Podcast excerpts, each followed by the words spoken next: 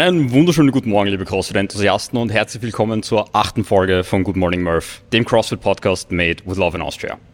Und bevor wir starten, ich hatte jetzt ein paar Wochen Sommerpause, ein riesen, riesen Danke an jeden und jede, die mich in den Wochen gefragt hat, wann denn endlich die nächste Folge kommt. Es hat mich unheimlich gefreut und es zeigt, dass ich damit ein bisschen was an die Community zurückgeben kann.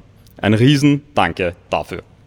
Jetzt habe ich gerade gesagt CrossFit Podcast und heute habe ich aber einen Gast bei mir, der glaube ich sehr, sehr wenig mit CrossFit am Hut hat. Ob das stimmt oder nicht, wird uns gleich selber erzählen. Meine Damen und Herren, the man, the myth, the legend, Klaus Steger, herzlich willkommen bei Good Morning Murph. Ja, Dankeschön für die herzliche Begrüßung. Also ich freue mich sehr, da zu sein und ich glaube, wir werden jetzt einmal diskutieren, wie viel ich mit CrossFit wirklich zu tun habe. Machen wir sehr, sehr gerne. Ähm, bevor wir dazu kommen, ich habe gerade gesagt, du findest dich in einem CrossFit-Podcast wieder. Ja. Wenn du das hörst, stellst dir die Nackenhaare auf oder geht's? Überhaupt nicht. Überhaupt, Überhaupt nicht. nicht. Ja. Okay. Bevor wir kommen, CrossFit und Weightlifting und was du machst und wer du bist, Gib uns vielleicht eine ganz kurze Reise in die Vergangenheit, in Jawohl. deine sportliche Vergangenheit. Mhm. Ähm, was hast du früher gemacht? Wie bist du zu dem gekommen, was du jetzt machst? Wie ist das passiert? Ja, sehr gerne. Also es ist grundsätzlich so, dass ich von klein auf eigentlich viel mit Sport zu tun gehabt habe.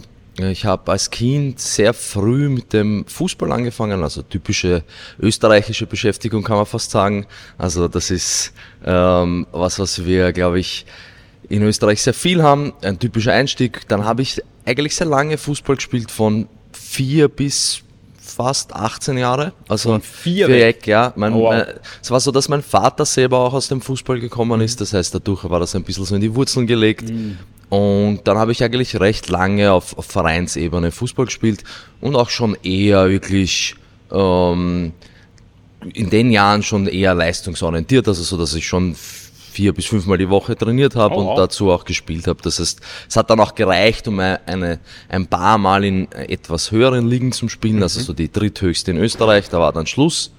Und dann mit 18 bin ich dann halt draufgekommen, dass vielleicht Teamsport nicht unbedingt das ist, was ich auf ganz lange Sicht ewig machen möchte. Mhm. Und habe dann eigentlich einmal mit dem Fußball passiert, bin später dann noch einmal kurz dazu in so ein bisschen Hobbyligen-mäßig, aber das war dann eigentlich mal die Fußballkarriere beendet. Mhm. Und danach habe ich eine Zeit lang im Fitnessstudio ganz normales Pumpertraining, würde man sagen, gemacht.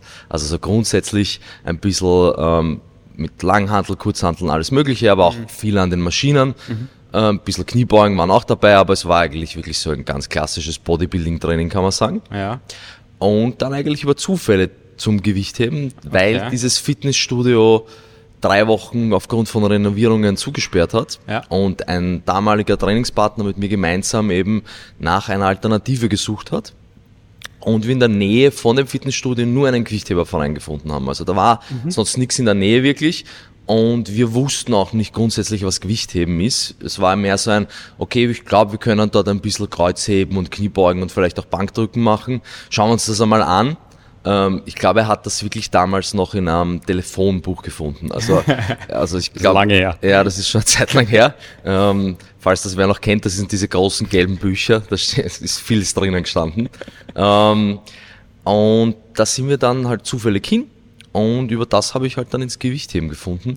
Das heißt, eigentlich die, mein Background von, von Selbstsportler sein war jetzt gar nicht Kraftsport mhm. oder, oder ähm, Gewichtheben orientiert und das hat sich dann natürlich auch bei dem Einstieg ausgewirkt. Das mhm. war dann auch so. Ja. Kurz noch zu deiner Kickerkarriere. Ja. Ich habe ein Profil von dir, ich glaube, es ist der ÖFB ja. oder die ÖFB-Seite zumindest.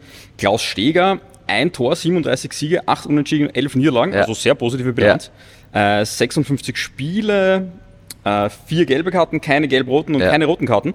Also du hast schon ordentlich lang gespielt. Ja. Einsatzminuten 4798. Ja, ja, ja. Äh, in welchen Vereinen, also bist du in Wien aufgewachsen? Ja, genau, richtig. Okay. Genau, in, in, Wien. Also ich habe zuerst, in, meine Eltern wohnen im 19. Bezirk, das heißt, ich mhm. habe dort in der Nähe zum Fußballspielen begonnen. Der Verein heißt Fortuna. Ah, äh, Fortuna, ja. Ist bei der Grottenbaustraße dort. Ähm, da habe ich eigentlich sehr lang die Jugendkarriere ähm, durchlaufen. Danach dann ist es weitergegangen zur ähm, Red Star, das ist im 16. Bezirk. Mhm. Und von dort dann noch einmal zu Sloan, das ist auch im 16. Bezirk, also die sind recht nah beieinander. Und danach ähm, habe ich eigentlich kurz meine, das Fußballspielen sein lassen und habe dann noch einmal bei DSG Wien, das war so ein, ein mehr so ein Hobbyverein, dann mhm. begonnen. Da habe ich, glaube ich, ein, zwei Saisonen noch gespielt. Ähm, das war aber nach nachdem ich auch schon das Gewichtheben kennengelernt habe. Also da können wir noch, Ah, also noch parallel eine Zeit Ja, lang. genau, das war dann Okay. parallel eine Zeit lang, Okay. genau. Und du hast gesagt, Fußball hast du mit vier begonnen Ja. und dann so richtig aus war es mit. 18 circa, 18. so in dem, um den Dreh herum, ja.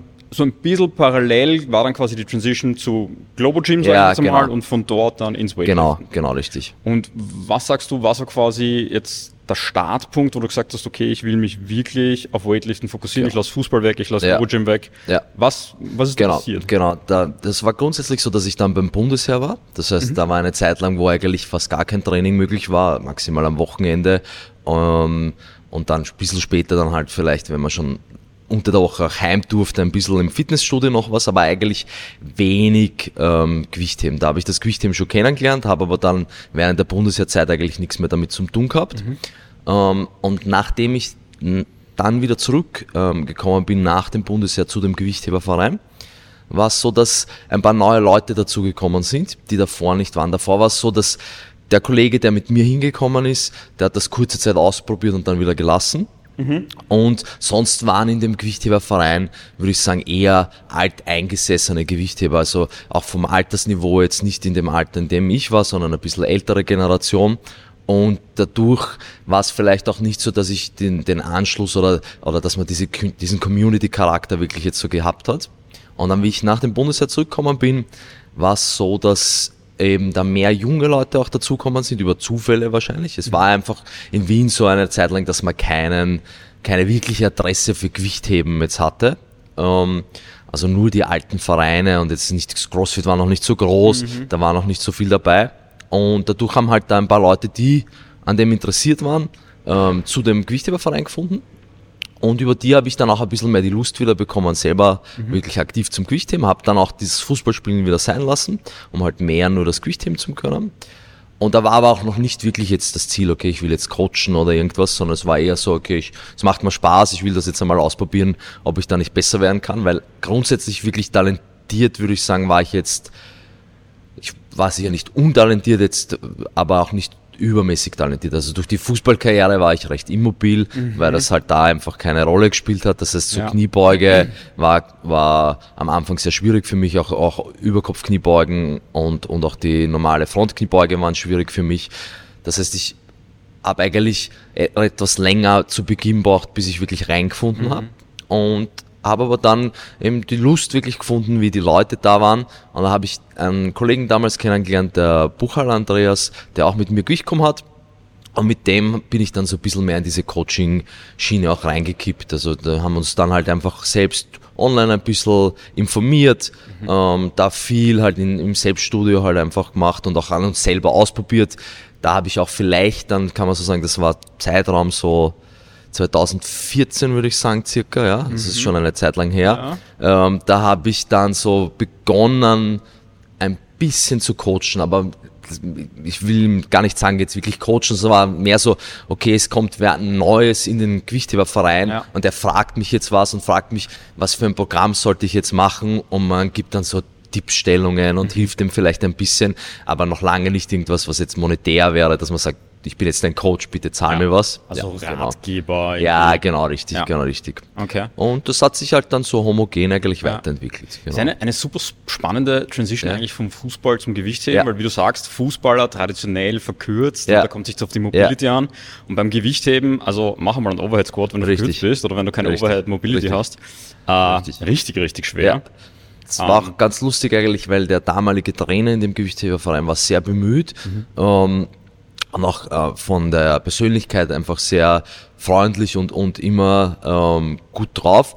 Ich würde jetzt sagen, aber fachlich vielleicht, was das angeht, was jetzt Mobilität angeht, nicht so geschult. Also der, der Trainer damals hat seinen Trainerkurs, glaube ich, gemacht 1969 oder sowas. wow. Also es ist schon wirklich eine, eine, eine älteres Kaliber gewesen. Und da war es dann mehr so, naja, du sollst dich in die tiefe Kniebeuge reinsetzen. Warum machst du das jetzt nicht, wenn ich dir eh sag, was du machen sollst? Und weniger ein, ah, du kannst das nicht, wir müssen das aufbereiten, um dich dorthin zu bringen, sondern es war mehr so ein, na mach's halt einfach. Ja. Und dadurch hat es halt dann auch ein bisschen länger gedauert, bis ich das dann selber halt umsetzen hab können. Und das hat, glaube ich, auch mit reingespielt, warum wir dann auch so ein bisschen in dieses Coaching oder in das sich selbst informieren gekommen sind, weil wir halt einfach gemerkt haben, okay, der Trainer ist zwar sehr bemüht, aber er ist von der fachlichen Kompetenz halt in einer älteren Generation stehen geblieben. Und es war dann halt mehr so ein, okay, wie schaffen wir es, dass wir schneller zu dem kommen, was er von uns eigentlich will? Und gibt es vielleicht Methoden, um da halt besser hinzukommen? Genau. Also eigentlich fast ein bisschen aus einer Not, unter Anführungszeichen. Richtig. Richtig. Selber was gemacht, selber informiert, selber genau. gelernt und das hat sich dann so weiterentwickelt, ja. dass du ja mittlerweile, ich meine, du bist der bekannteste oder einer der bekanntesten Weightlifting-Coaches. Dankeschön, danke Zumindest in der CrossFit-Szene, ja, weil du ja bei uns so, ja. äh, so präsent bist. Also es kam eigentlich aus einer unter Anführungszeichen Not heraus. Ja, richtig, richtig, genau. Und das war, also du hast gesagt, 2013, 2014 ja, ungefähr hat das genau. begonnen. Wir haben jetzt 2023, Ja. bald 2024. Das heißt, du bist jetzt seit zehn Jahren wirklich tief in Ja. diesem Sport in ja, Österreich. richtig. Richtig. Jetzt ja. mal so von ganz, ganz oben betrachtet. Wie geht's dem Weightlifting-Sport in Österreich? Grundsätzlich würde ich sagen, es gibt einen gewissen Aufschwung. Also verglichen jetzt mit den Zeiten, wo ich begonnen habe, wird es ähm, grundsätzlich besser. Also man kann sagen, es geht in die richtige Richtung. Es gibt sicher noch genug Baustellen, die man angreifen muss und sollte. Definitiv hängt das auch mit dem CrossFit-Boom zusammen. Also da können wir sicher noch mal ein bisschen genauer drauf eingehen. Also Gerne. das spielt sicher eine Rolle oder ist wahrscheinlich der Hauptantrieb eigentlich für diese Verbesserung, weil, wie ich begonnen habe, war es so, dass wenn man zu Wettkämpfen gekommen ist, dass ab dem Zeitpunkt, wo man ein bisschen involviert war, dass ich alle Personen, die dort waren, beim Namen gekannt habe. Also da war es so, okay, du kommst zu einer Staatsmeisterschaft und selbst wenn das jetzt Personen sind, die nicht in deinem Bundesland sind, sind es immer dieselben, die Ja. du dann siehst. Und das war, ist ja eigentlich für eine Sportart jetzt kein gutes Zeichen, weil das heißt, du hast keinen Zulauf, Ja. sondern es bleiben die gleichen Personen, die jeder kennt. Und das ist jetzt nicht mehr so. Jetzt ist es so, dass, dass schon man sieht, es immer wieder Zulauf gibt, meistens eben übers CrossFit vor allem, dass Leute dazukommen und dass ich nicht mehr bei den Wettkämpfen alle kenne und weiß, wer wer ist. Ja. Und ich beschäftige mich doch recht viel mit dem Gewichtheben, dass es, es ist ein gutes Zeichen, wenn ich auch nicht alle kenne. Ja, Ja, also du Ja. beschäftigst dich sehr viel Ja. mit dem Gewichtheben. Ähm, also du sagst, es ist aufgrund des Boom vom CrossFit, Ja. ähm, ist auch im Weightlifting sehr, sehr viel Ja. passiert, was glaube ich ein relativ klassischer Weg ist. Man Richtig. sagt, man fängt mit CrossFit an Richtig. und dann, hey, eigentlich Weightlifting ganz cool und man kann Richtig. halt auch isoliert einfach Weightlifting parallel machen. Genau. Jetzt kann man das natürlich machen. Jetzt frage ich dich als Coach, ist das denn einfach, ist es denn eine gute Idee, wenn ich jetzt sage, ich habe einen Athleten, der macht CrossFit und Weightlifting gleichzeitig? Das muss ja mit den Plänen komplett kollidieren. Genau. Wie, wie gehst du das als Weightlifting-Trainer an? Ja. Wenn du jetzt, ich sage jetzt ein klassisches Beispiel, Paula Sikowski. Ja, ja. Ist in beiden einer der besten in Österreich. Ja. Oder die beste in Ja. Österreich. Ähm, wie, wie koordiniert man sowas? Also als ich glaube, grundsätzlich muss man es erstes Mal mit dem Athleten besprechen, dass es dann eine Abweichung von dem Optimalen ist. Also es ist einfach, man muss das, glaube ich, vom Beginn an besprechen und sagen, das ist dann nicht mehr der optimalste Weg, den du wählen würdest, um in einer der Sportarten der Beste zu werden. Ja. Das ist einfach so. Also es ist egal, wie gut man es koordiniert, es wird immer Abstriche geben und es wird immer so sein, dass es zu Reibungspunkten kommt, wo einfach irgendwas nicht zusammenpasst. Der eine Wettkampf liegt eine Woche vor meinem CrossFit-Wettkampf. Es liegen Wettkämpfe gleichzeitig. Ich muss dann Entscheidungen treffen, was ist mir wichtiger. Ich muss eben dem Athleten am Anfang schon bewusst machen, du machst dir durch diese Entscheidung schwieriger. Wenn das einmal grundsätzlich besprochen ist und er sagt, ich will das aber trotzdem machen, dann glaube ich, ist vor allem, dass man es phasenweise das Jahr betrachtet und sagt, wann sind meine Phasen, wo das CrossFit am wichtigsten ist und wann sind meine Phasen, wo das Gewichtheben am wichtigsten ist. Am besten wäre natürlich, wenn die sich nicht so stark kreuzen.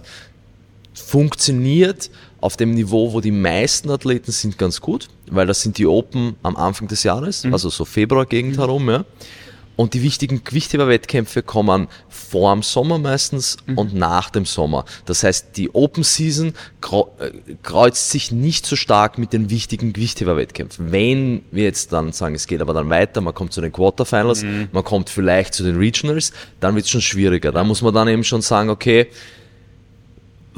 wie gut bin ich jetzt beim Gewichtheben wirklich und wie viel Zeit sollte ich darauf investieren? Das hängt dem, da hängt es ihm dran. Das ist bei der Paula ein gutes Beispiel. Da ist eigentlich das Problem, das die Paula hat, unter Anführungszeichen, ist, dass sie bei allem zu gut ist. Also, dass sie bei beiden Sportarten, obwohl sie beide gleichzeitig ausführt, zu gut ist und deswegen auch so viele Chancen hat, so viele Möglichkeiten zum Nützen. Und da ist natürlich aus, aus Athletensicht kann man das ganz klar verstehen, dass der Athlet dann sagt, naja, ich will die Chancen auch nützen. Und dann Voll. kreuzen sich Sachen. Und dann ist halt so, dass man in der grundsätzlichen Planung darauf achten muss, dass man nicht zu starr als Weightlifting-Coach agiert. Ja. Also dass ich, ich denke dann nicht in klassischer Gewichtheber-Trainer-Manier und sage, okay, ich muss jetzt diese Übungen unterbringen, sondern dann muss ich halt flexibel sein. Dann mhm. muss ich halt dann schauen, okay, was ist jetzt fürs CrossFit wichtig, was ist für die, fürs Gewichtheben wichtig und wo kreuzen sich die Sachen mhm. und wo können wir die einbauen? Kann ich dann zum Beispiel sagen, okay, wir haben in drei Wochen einen schweren Gewichtheber-Wettkampf,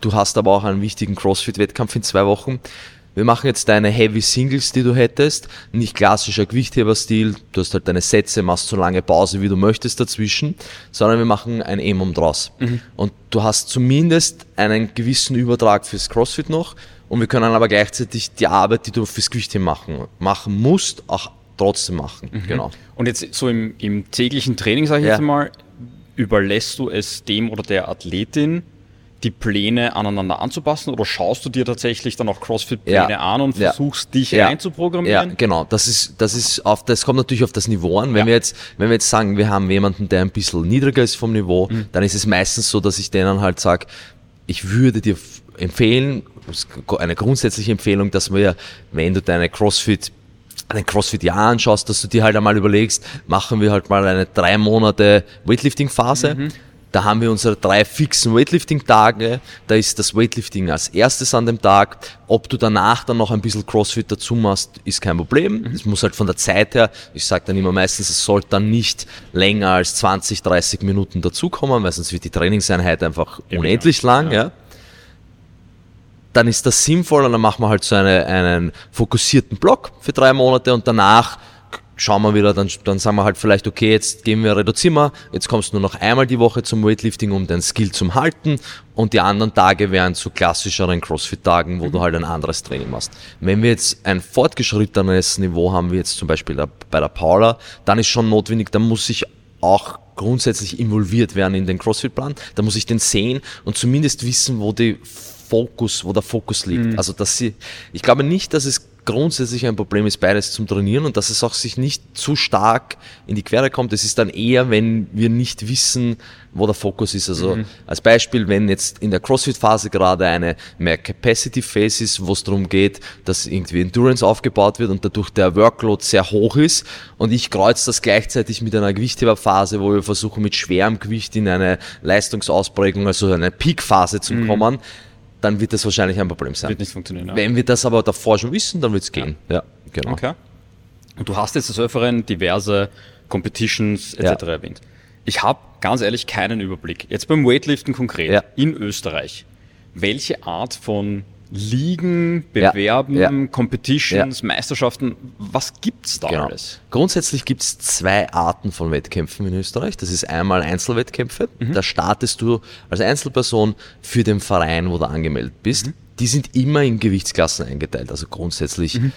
sind die immer in Gewichts. Es gibt noch ein paar Sonderfälle, aber die ähm, sind selten. Also grundsätzlich sind die in Gewichtsklassen eingeteilt, in denen man dann startet. Das heißt, man muss eben, wenn das jetzt die Gewichtsklasse bis 71 Kilo ist, muss ich 71.0 wiegen oder darunter, mhm. sonst bin ich nicht in der Gewichtsklasse. Ja? Verstehe. Genau. Diese Einzelwettkämpfe sind eine Staatsmeisterschaft, wo man österreichischer Meister werden kann, zum Beispiel eine Wiener Meisterschaft und noch einmal so kleinere Bewerbe gibt es dann auch. Ja? Das sind so diese Einzelwettkämpfe. Und dann gibt es zudem noch ein Teamsystem, ähnlich wie beim Fußball, kann man sagen. Mhm. Also das sind, sind Teamwettkämpfe, wo zwei Vereine gegeneinander antreten. Das heißt, du hast Verein X und Verein Y und die mhm. haben einen Wettkampf gegeneinander.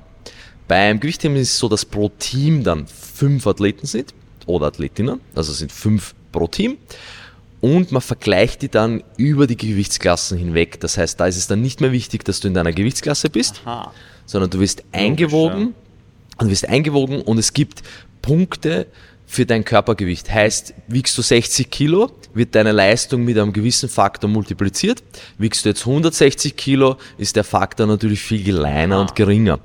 Und dann das heißt, es sind alle vergleichbar, genau, quasi egal richtig. welches Gewicht. Genau, richtig, genau, richtig. Und natürlich auch wieder ist es so, dass der Frauenfaktor dann das natürlich auch mit einberechnet, dass er mit den Herren verglichen wird. Das heißt, der ist dann auch noch einmal ein bisschen anders, damit wir eben auch über das Geschlecht hinweg vergleichen kann. Man kann eigentlich sagen, dass Ja. das Gewichtheben dadurch in dem Team-Setup ein, ein interessantes Beispiel dafür ist, wie es vielleicht funktioniert, sogar bei Sportarten die zwei Geschlechter Ja. zu mischen. Ne? Das ist selten, das gibt es eigentlich sonst bei fast keinen Profisportarten, dass es bei den Teams gemischt ist. Ja? Aber muss ein Team aus einer gewissen Anzahl an Männern und Frauen bestehen? Nein. Es könnten theoretisch auch fünf Frauen, Richtig. die Sehr gut 50 sind. Kilo Ja. wiegen, gegen fünf Herren, Ja. die 110 Kilo wiegen, Richtig, antreten. richtig, Und durch genau. den Umrechnungsfaktor ist es Genau. quasi immer vergleichbar. Genau, richtig. Oder ist das Ziel, dass Genau, es richtig. Es ist eben so, dass es gibt für die Damen einen, einen gewissen Faktor Mhm. und wenn wir jetzt in einem Team-Setup sind, wird der halt noch einmal mit was multipliziert, Ja. damit sie vergleichbar mit den Herren sind. Genau, Ah, okay, okay, okay. genau. Und das ist diese Bundesliga? Ja, genau, richtig. Okay. Da gibt es eben dann Ligenstruktur, da gibt es, wie man es vom Fußball eigentlich kennt, da gibt es eine Bundesliga. Dann gibt es sowas wie eine zweite Bundesliga, die heißt Nationalliga beim Gewichtheben. Und dann gibt es dann drunter Regionalligen, also kleinere Ligen, die halt auch dann nicht mehr österreichweit sind, sondern eben, da ist jetzt zum Beispiel, wenn man in Wien ist, wäre das nur Wien, Niederösterreich gemeinsam. Und in denen treten halt dann die Vereine gegeneinander an.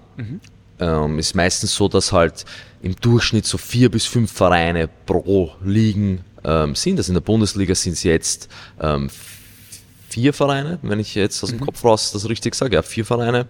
Ähm, und die treten halt in dem Jahr dann gegeneinander an. Und am Ende vom Jahr gibt's dann ein Finale um den ersten Platz und wer das gewinnt, ist dann der Sieger. Also was beim Gewichtheben nicht so wie beim Fußball ist, ist das jetzt nicht, dass die, dass die Punkte so eine große Rolle spielen, sondern es ist, man platziert sich in der Saison und dann ist halt Erster gegen Zweiter im Finale und der, der gewinnt, gewinnt die Liga.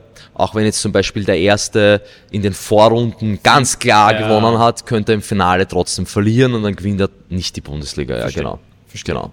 Und du hast es gerade selber schon angesprochen, das Thema Frauenanteil Ja. beim Weightliften.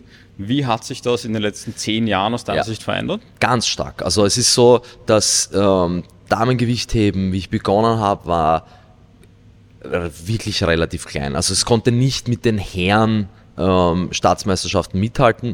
Da reden wir jetzt auch nicht von unglaublich vielen Leuten bei den Herren. Da waren es, weiß ich nicht, 60 Leute bei den Herren, die bei einer Staatsmeisterschaft antreten sind oder vielleicht nochmal weniger und die Hälfte davon bei einer Damenmeisterschaft. Und jetzt ist es so, dass wir gleich viel ungefähr haben. Also es waren, Wow. es sind dann irgendwie so 84 Herren oder vielleicht ein paar mehr und 75 Damen. Das heißt, eigentlich der Damenanteil ist stärker gestiegen als der Herrenanteil und das hängt meiner Meinung nach auch wieder ganz stark mit dem CrossFit zusammen, weil der Anschluss bei den Damen ein bisschen schneller gelingt, weil ähm, das Niveau in Österreich nicht so hoch war, weil es so wenige gab haben die meisten Crossfitterinnen recht gute Chancen, sehr schnell ähm, auch in den Medaillenbereich zu kommen oder einfach national in einen guten Bereich zu kommen. Ja. Und bei den Herren ist das auch der Fall, aber ein bisschen weniger.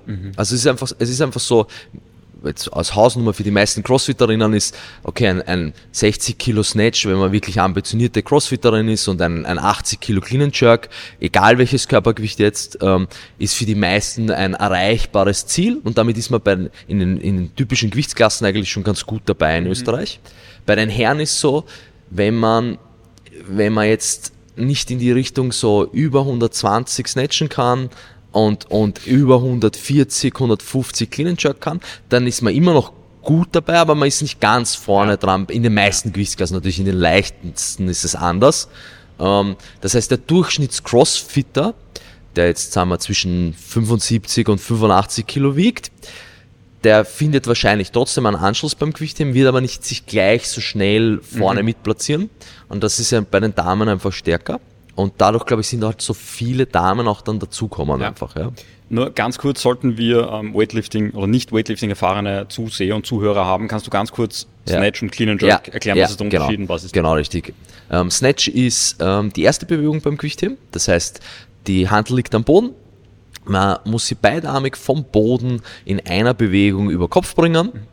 Dabei ist wichtig, man darf den Boden mit nichts anderem als den Fußsohlen berühren beim Gewichtheben und man muss sie in eine direkt gestreckte Position über dem Kopf bringen. Da ist ein kleiner Unterschied zum Crossfit beim Gewichtheben, da können wir vielleicht später noch drauf eingehen. Gibt es da noch ein paar, gibt's da noch ein paar Regeln. Ja. ja. Ähm, aber das ist der, der Snatch. Der Clean and Jerk ist eine zweiteilige Bewegung. Im Englischen auch sehr schön im Namen erkennbar, im Deutschen nämlich nicht, weil der Clean and Jerk im Englischen sind zwei Teile, Clean mhm. und Jerk. Mhm. Im Deutschen heißt es Stoßen. Also da ist es nur eine, in, ähm, aber zwei Bewegungen, das heißt vom Boden in ein bisschen einen engeren Griff, zuerst auf die Schultern und dann von den Schultern über Kopf. Es gelten bei beiden eigentlich fast die gleichen Regeln. Genau, das sind die ja. zwei Bewegungen. Um, Danke, und ich, ich habe ja. das vorher wegen dem Frauenanteil ganz ja. spezifisch gefragt, ja. weil ich glaube, so ein traditionelles Bild vom Gewichtheben ist viele, viele starke Männer. Und ich kann das bestätigen, ich bin relativ oft hier in den Weightlifting-Stunden in der Zone und es sind fast immer mehr Frauen als Männer in den Stunden.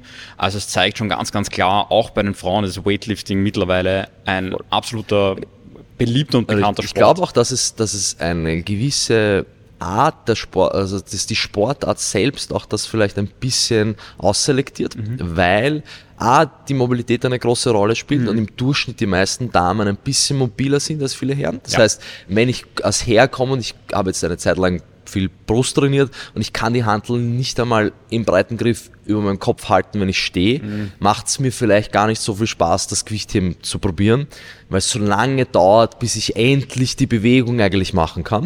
Mhm. Und das ist bei den meisten Damen nicht der Fall. Und auch, ich vergleiche Gewichtheben vielleicht gern mit, äh, es hat ein bisschen einen turnerischen ähm, Aspekt auch. Also es ist mhm. ein bisschen, ich muss meinen Körper mit der Handel gemeinsam bewegen. Es hat nicht nur diesen reinen Kraft, ich muss jetzt einfach nur das aufheben, sondern es hat so einen, einen gewissen Technikaspekt. Ja. Und ich glaube, dass das für viele Frauen interessant ist, weil es sozusagen ein bisschen diese brachiale Kraft limitiert, die mhm. notwendig ist und mehr, ein, mehr dazu kommt, okay, wenn ich meinen Körper und die Handel richtig manipuliere, kann ich schweres Gewicht in einer, einer gewissen Form bewegen, das auch nicht, ich will jetzt nicht grazil ausschaut, aber dass, dass einfach die Technik eine gewisse ja. Rolle spielt. Ja. ja. Ich glaube, das ist dieses klassisches, wenn sich Snatchen leicht anfühlt. Genau. Oder wenn sich äh, das Jerken beim Clean Jerk leicht anfühlt, dann ist das einfach eine Zusammenarbeit quasi ja. mit der Handel und wenn genau. die gut funktioniert, genau. dann dann merkt man das Gewicht auf gar nicht so Richtig. draufsteigt. Richtig. Nicht, dass ich da jetzt die großartige Erfahrung darin hätte, ja. bei mir ist immer noch, äh, fühlt sich ziemlich schwierig an.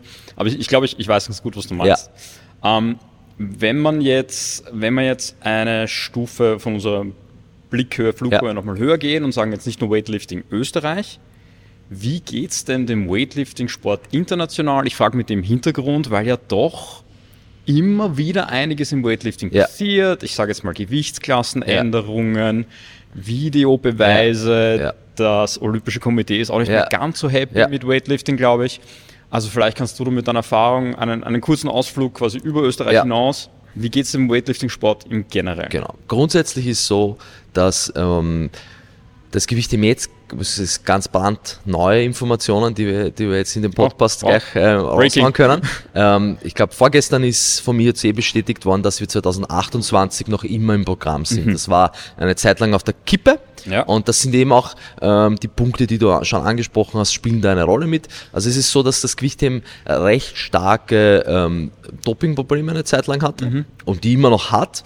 Und aufgrund dessen ähm, im, im Ranking des IOCs gefallen ist. Also es war so, es gab viele Nachtestungen, also ja. beim, beim Anti-Doping spricht man davon, da werden die Doping-Testungen ähm, gleich getestet und eine Probe wird eingefroren bei den Olympischen Spielen und die wird dann zu, spä zu einem späteren Zeitpunkt vielleicht nochmal nachgetestet. Warum macht man das? Weil die, die Testungsverfahren sich verbessern ja. und dann kann ich eben im Nachhinein vielleicht auf was testen, was ich zu dem damaligen Zeitpunkt nicht, nicht konnte. konnte. Und bei diesen Nachtestungen ist eben dazu gekommen, dass bei den Olympischen Spielen ähm, 2012 ähm, dann in der Nachtestung sehr viele ähm, positive Fälle waren. Und das hat halt das Gewichtheben in dem Ranking vom IOC sehr gedrückt. Und jetzt waren lange Zeit eben ähm, da recht viel Wirbel, wie das Gewichtheben eigentlich noch olympisch bleiben kann. Deswegen wurden die Gewichtsklassen geändert. Warum macht man das? Weil, wenn ich die Gewichtsklassen ändere, ändere ich auch die Weltrekorde. Heißt, alle Weltrekorde, die mhm. in den mhm. alten Gewichtsklassen waren, verfallen. Sozusagen die gedopten Weltrekorde verfallen. Und wir starten jetzt neu und jetzt ist kein mhm. Doping mehr da und deswegen gibt es jetzt neue Gewichtsklassen, weil dann, dann gibt es nur noch Limits und dann werden die halt neu gemacht, die Weltrekorde ja. und so weiter. Und ähm, das heißt, wir haben einmal diese olympische Seite. Mhm. Da schaut es ihm jetzt so aus, dass das Gewichtheben 2024 und 2028 einmal noch im Programm ist, was ihm, glaube ich, auch recht gut tut, weil wenn man diesen olympischen Status verlieren würde, würde es halt eine Zeit lang zu recht viel Chaos führen. Vor allem in den Ländern, wo das Gewichtheben jetzt national sehr groß ist, mhm. lebt das eben davon, dass es olympisch ist. Ähm, wenn wir es jetzt so grundsätzlich betrachten, sieht man ganz klar, dass der Trend, den es in Österreich gegeben hat, den auch weltweit gibt. Das heißt, CrossFit spielt ähm, sehr viele Personen, die sich mit dem Gewichtheben beschäftigen, in das Weightlifting rein. Ja. Also es ist einfach so, was viel Besseres als CrossFit hätte dem Gewichtheben grundsätzlich nicht passieren können, weil das Problem immer das war, wie bekomme ich die Sportart an die Leute. Es ist was, was ich jetzt nicht einfach wo ausprobieren kann. Mhm. Es ist jetzt was, was nicht großem medialen Auftritt hat. Und es ist was, was recht spezifisch ist.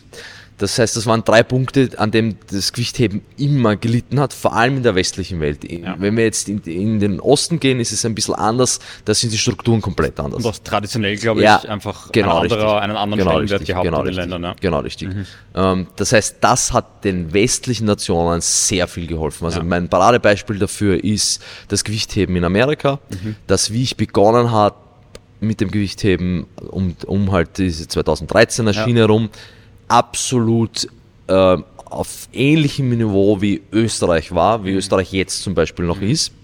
Ähm, also von den Mitgliedern natürlich mehr hatte als wir, weil es viel größer ist, ja. aber immer noch gesehen sehr kleine Community war für Amerikas Standard. Und die aufgrund vom CrossFit einfach so viel Zulauf bekommen haben, dass sie jetzt wieder um Medaillen mitkämpfen. Vor allem bei den Damen, bei den Herren weniger, aber bei den Damen vor allem, dass sie Medaillen machen, dass sie Olympiasiegerinnen haben. Mhm die letzten Olympiateilnehmer der Amerikaner davor waren, ja, da war noch Schwarz-Weiß-Fernsehen zu der Zeit. Ja. Also das war wirklich lange her. Ja. Also das heißt wirklich, den, den Boom sozusagen hat sicher CrossFit gebracht. Es ist auch, macht einfach Sinn, weil woanders hätte das Gewichtheben das nicht herbekommen. Ja. Genau. Was du auch angesprochen hast, war der Videobeweis. Lass mich vielleicht dazu ja? noch mal ganz kurz ausholen, wenn ich darf. Ja, gerne.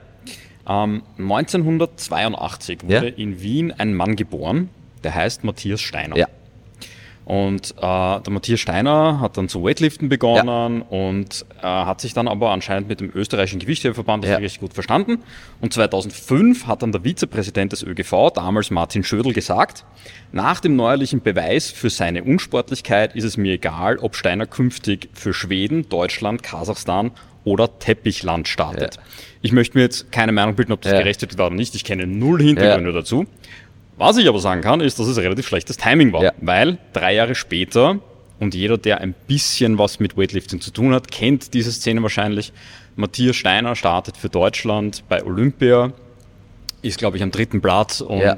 hat 258 Kilo auf der Hand liegen. Und es geht quasi um alles oder nichts. Und er nimmt die Handel in der Hand und er stößt sie hoch und rastet komplett aus. Ja. Äh, auch ein sehr emotionaler Moment, weil ich glaube, im Jahr davor seine Frau, ja. seine Freundin gestorben ist und er hat das quasi für sie gemacht.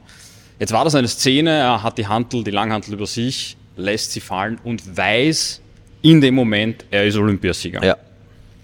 Solche Szenen kann es aktuell, glaube ich, nicht geben. Ja.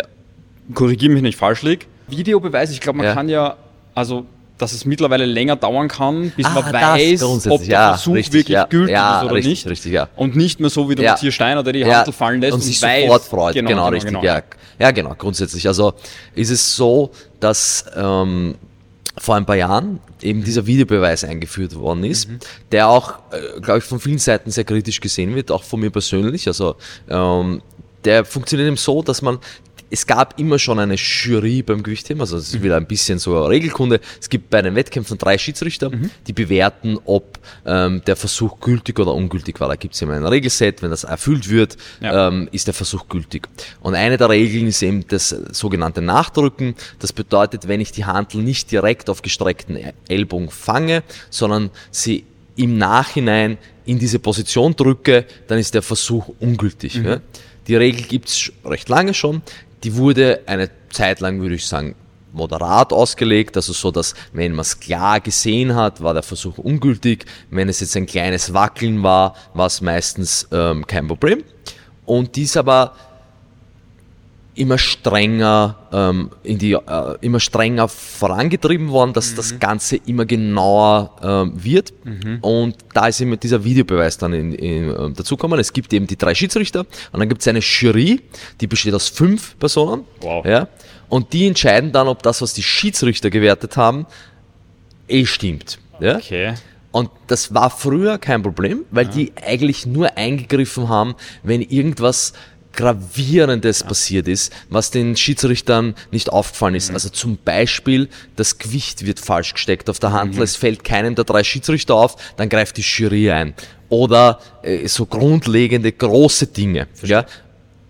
Eben mit diesem Videobeweis ist die Rolle der Jury viel größer geworden, weil die sitzt eben jetzt auf dem Jurytisch und hat eben ein, ein, ein Bildschirm dort und sieht dann den Versuch, der ähm, gerade gemacht worden ist, Nochmals, wenn sie es wollen, also es ist nicht ja. so, dass sie es immer haben, sondern die Jury sagt dann, okay, da war vielleicht was, es ist jetzt ein Jury-Stop und sie begutachten jetzt den letzten Versuch in Slow Motion auch und in Zeitlupe und in verschiedenen mhm. Winkeln, ob der eh gültig war. Und das führt eben genau zu dem Phänomen, das du jetzt gerade besprochen hast, dass sich der Athlet eigentlich bei knappen Versuchen nicht mehr direkt freuen kann, sondern in der Regel einmal warten muss, mhm. ob der eh gültig gegeben wird. Und mhm. das führt meiner Meinung nach zu mehreren Dingen. A, wird der Wettkampffluss ziemlich unterbrochen, weil mhm. diese Jury-Stops können in der Regel zwischen drei bis fünf Minuten dauern. Wow, ja, das ist ja ewig. Ewig, weil aufgrund dieser Einführung des Videobeweis ja. musste man auch den ähm, Betreuern eine gewissen, ein gewisses Recht zusprechen. Das heißt, als Betreuer kann ich jetzt beim Reißen, also beim Snatch und beim Clean and Jerk, jeweils eine Challenge Card spielen, ähnlich wie beim Tennis. Heißt, ich mhm. kann sagen, ich will jetzt diese, dass diese Entscheidung der Schiedsrichter überprüft wird. Mhm. Ich kann das aber auch machen, wenn die Jury ähm, ihn ungültig gibt, kann ich den Preis der Jury auch noch einmal challengen. Es macht zwar grundsätzlich überhaupt keinen Sinn. Weil sich dieselbe Jury noch Genau, es schaut okay. sich dieselbe Jury nochmal an. Ja. Das passiert aber trotzdem manchmal, ja. weil die Nationen dann ihren, ihrem Athleten, falls der noch einen Versuch hat, mehr Pause gönnen mehr wollen, dann mhm. spielen sie diese Karte auch noch einmal. Das heißt, A, erster Punkt, der Wettkampf wird sehr stark unterbrochen, ja. weil es eben nicht wie beim Fußball vielleicht ist, wo nur, ähm, wo der Videobeweis halt ein paar Mal pro Spiel vielleicht vorkommt bei sehr kritischen Situationen, ja. sondern dass beim Gewichtheben halt vorkommen kann, dass Videobeweis ist bei dem einen Lift, dann kommt mhm. der nächste, dann ist schon wieder Videobeweis. Und es verzögert sich halt auch. Richtig. Meine Athleten wärmen sich im Hintergrund Richtig, auf. Richtig, genau, genau. Das ist einmal der erste Punkt. Und der zweite Punkt, der mir persönlich da noch mehr meiner Meinung nach Auswirkungen hat, ist, dass es für den Zuschauer extrem unklar wird, was passiert. Ja. Weil Gewichtheben natürlich nicht die Kapazitäten und das finanzielle, den finanziellen Background hat, ähm, in der, im Video zum Beispiel, also wenn ich mir das jetzt im Fernsehen anschaue, das wirklich gut aufzubereiten. Also ich habe dann nicht, wenn ich jetzt Autosport schaue oder wenn ich mir jetzt einen Stream davon anschaue und jetzt ist es Videobeweis, wird mir dann nicht ständig in Slow Motion das mhm. eingespielt, um was jetzt geht und vielleicht jetzt noch eine Linie eingezeichnet, da ist der Fehler passiert, ja. sondern es kommt vielleicht eine, eine, ein, ein Review, also einen ganz kurzen Moment, wo ich mir den Lift wieder anschauen kann. Ja. Meistens dann auch aus irgendeinem komischen Winkel gefilmt, wo mhm. man das eh nicht sieht, was passiert ist. Also der Autonormalzuschauer versteht überhaupt nicht, um was es jetzt geht. Ja. Und grundsätzlich ist oft auch das Problem, dass ich selbst mit der sich sehr viel mit Weightlifting ja. beschäftigt, nicht mehr ganz genau sehe, was jetzt die Jury eigentlich ja, da jetzt, was eigentlich los ist, ja. was jetzt eigentlich mhm. nicht gefallen hat. Auch dann schwer zuzuschauen für Leute, die sich nicht perfekt auskennen. Richtig, also genau. Macht den genau. Sport auch nicht attraktiver zum Zuschauen. Überhaupt nicht, genau. Mhm. Und das ist einer der Punkte, der, den ich stark daran kritisiere, ist, was das Gewichtheben braucht, ist mhm. noch mehr Präsenz, noch mehr mhm. Zuschauer, weil es ist immer noch eine kleine Sportart. Deswegen steht es ja auch immer am Rande von dem, dass der IOC es aus dem olympischen Programm streichen will. Ja. Diese Doping-Sachen werden vielleicht ein bisschen vorgeschoben, spielen auch eine Rolle, aber es ist halt einfach, okay, jetzt zieht nicht so viel Publikum ja. und gleichzeitig habt ihr Dopingprobleme, na, vielleicht hauen wir euch dann einfach raus. Wenn du jetzt hast, oh, ihr seid die Leichtathletik, ihr zieht unglaublich viele Zuschauer, zumindest auf diesem olympischen Niveau. Voll.